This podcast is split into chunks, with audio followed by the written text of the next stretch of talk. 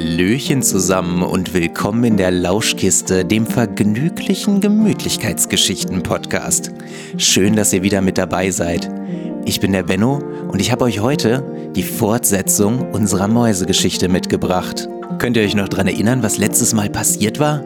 Malte, der kleine Mäuserich, wurde fast von einem Fuchs gefressen. Er konnte aber in ein Mäuseloch entkommen. Dort hat er Marie kennengelernt, die sich gut um ihn gekümmert hat. Jetzt möchte Malte ihr aus Dankbarkeit ein Geheimnis verraten. Mal gucken, was das für ein Geheimnis ist. Also macht es euch jetzt richtig gemütlich, denn wir machen jetzt die Lauschkiste auf. Viel Spaß bei der Geschichte.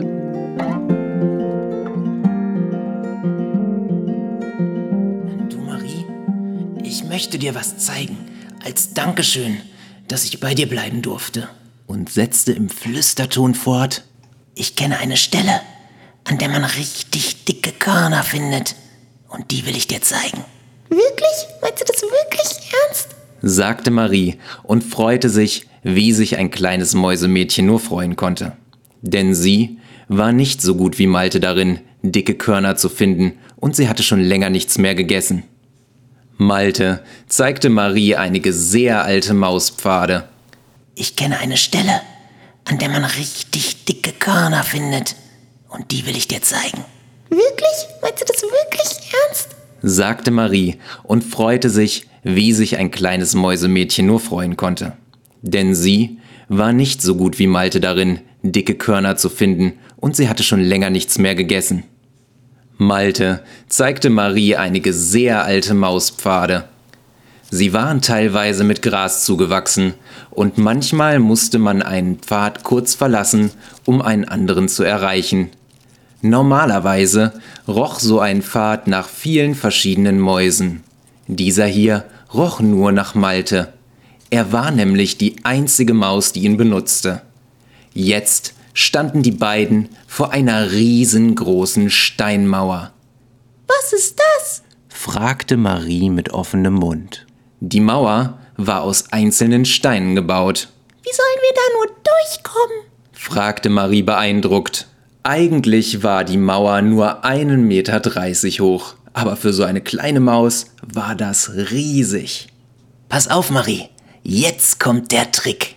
sagte Malte voller Selbstbewusstsein und flitzte ein wenig die Mauer entlang. Sie blieben vor einem Blatt stehen.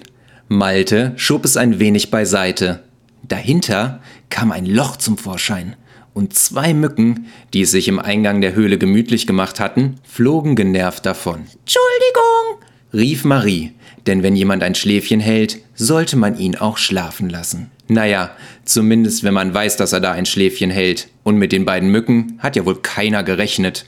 Malte führte Marie durch viele Gänge. Mal ging es nach oben und mal nach unten, mal in die eine und mal in die andere Richtung. Nach einiger Zeit kam sie auf der anderen Seite der Mauer an. Marie sah ein paar große Blumen vor sich.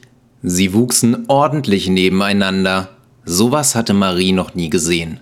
Sie drehte sich zu Malte um. Wow, das ist ja irre. Ich bin wirklich beeindruckt. Wie hast du den Weg denn gefunden? Nachdem Malte ihr die Geschichte erzählt hatte, sagte er, So, aber jetzt lass uns los. Es gibt noch so viel zu entdecken. Sie bahnten sich den Weg zwischen den Blumen hindurch. Marie drückte zwei Blumenstängel beiseite. Als sie sah, was dahinter zum Vorschein kam, klappte ihr die Kinnlade runter, Das ist unglaublich. flüsterte Marie mit halboffenem Mund. Hey Leute, da die Mäuse ja keine Ahnung von Menschen haben, erzähle ich euch mal, wo Malte und Marie gerade gelandet sind. Die beiden Mäuse stehen gerade in der Mitte eines Innenhofs. Um sie herum sind überall hell erleuchtete Fenster zu sehen, aus denen gemütliches warmes Licht scheint. Es riecht nach frisch gebackenem Plätzchen. Oma Poschke hat nämlich gerade den Backofen angeworfen. Morgen kommen nämlich ihre Enkel zu Besuch. Für uns ist das normal, aber für eine Maus, die sonst im Wald lebt, war das so unglaublich wie ein Elefant, der als Prinzessin verkleidet ist. Mit Zauberstab und Schleife um den Rüssel. Jetzt aber zurück zu den Mäusen. Irre, oder? fragte Malte, der auch jedes Mal wieder beeindruckt war.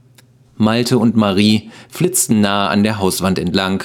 Malte zeigte Marie den Weg. Er huschte durch eine schmale Spalte und jetzt standen sie in einem Raum. Und das Beste war, der ganze Raum war voller Futter.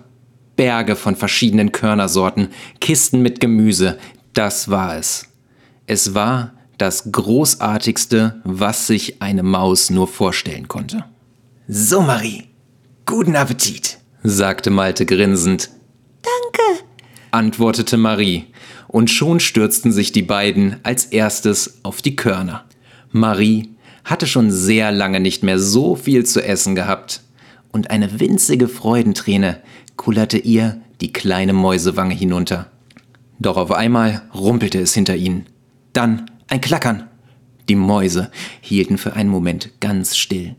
Malte schaute sich um. Äh, da entlang, rief er und stürmte zusammen mit Marie auf eine dunkle Ecke zu. Oje, oje, das war ja jetzt eine spannende Stelle. Aber keine Angst, ich verspreche euch, dass unseren Mäusen natürlich nichts passieren wird. Aber was genau passieren wird, das verrate ich euch das nächste Mal, wenn wir wieder zusammen die Lauschkiste aufmachen. Wenn euch die Geschichte gut gefallen hat, hoffe ich, dass wir uns demnächst wiedersehen. Äh, wieder hören. Bis zum nächsten Mal dann. Euer Benno. Tschüss.